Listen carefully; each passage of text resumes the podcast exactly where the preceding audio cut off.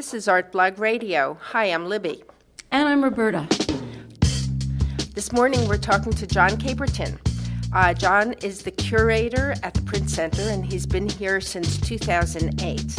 Uh, when he first came to Philadelphia, he made his mark with shows that we characterized at the time as cheerfully and unapologetically gross. The show that we were referring to was at a gallery that was called the Project Room.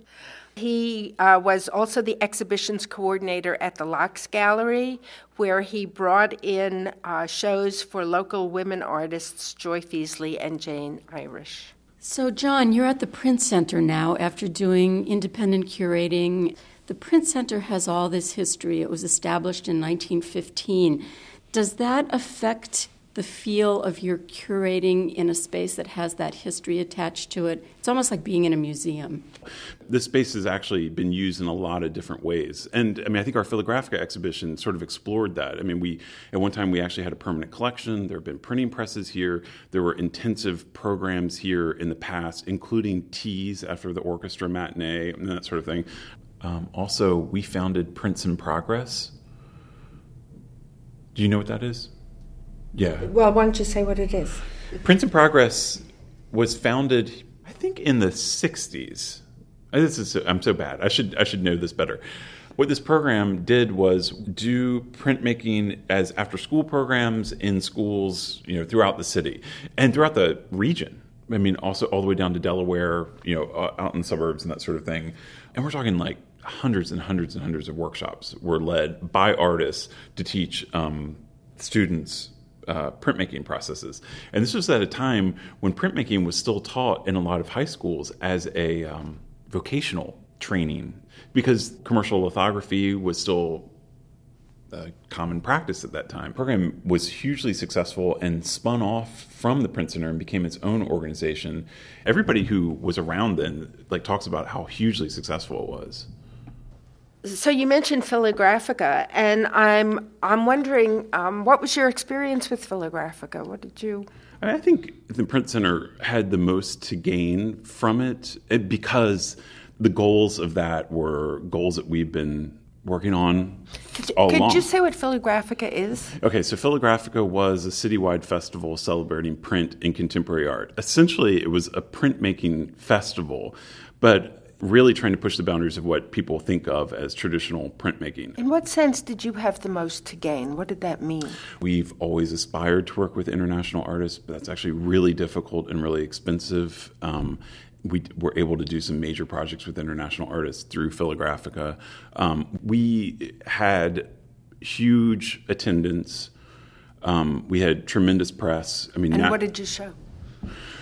We had um, 14 artists and collectives showing here, which by far was the largest number at any of the sites. Um, for instance, the Philadelphia Museum of Art's space, which is probably in square footage about the same size as our entire space, they had two artists and we had 14.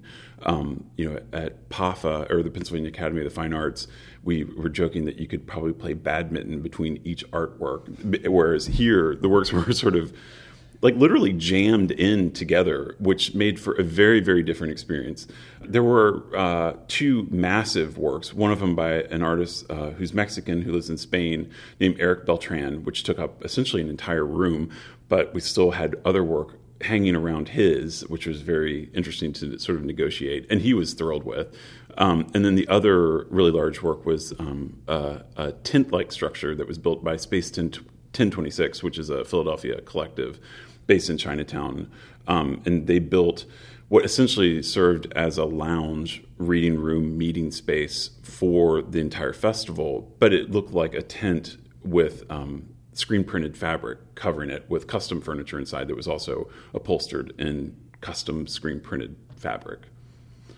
So, how many people came through? For us, it was um, around 3,500. And to give um, a sense, our best attended exhibition before that was probably around 2000. So that's a big increase. It was a great it was a great increase and you know you you the types of people that were coming through all kinds of people that we've never seen here before. It was a great great success for us. So do you think that having all of that stuff here for Philagrafika brought in a new Well, you did say they brought in a new audience. Who did it bring in that was new? People talk about how there's a lot of interest among young artists in printmaking. And then you saw what happened with Philagrafika, and it was staggering. I mean, just the excitement. Like, young artists were like absolutely thrilled to be here. I mean, and you heard a lot of people talking about wanting to move here to Philadelphia and that sort of thing. So I think it's going to have impact. Can you give some examples of that? Of of artists no, of ways that people use printmaking that might be surprising. I think there's a lot of interest in a very traditional approach to printmaking.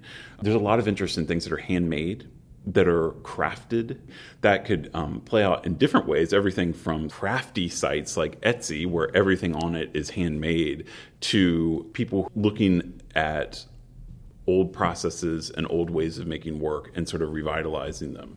Can you give me some specific examples? Well, I mean, we have a show up right now about letterpress, and there's a huge interest among young artists in learning letterpress, um, um, refurbishing letterpress presses, and setting up studios for it, and that sort of thing. This intense interest in something that is, is sort of archaic.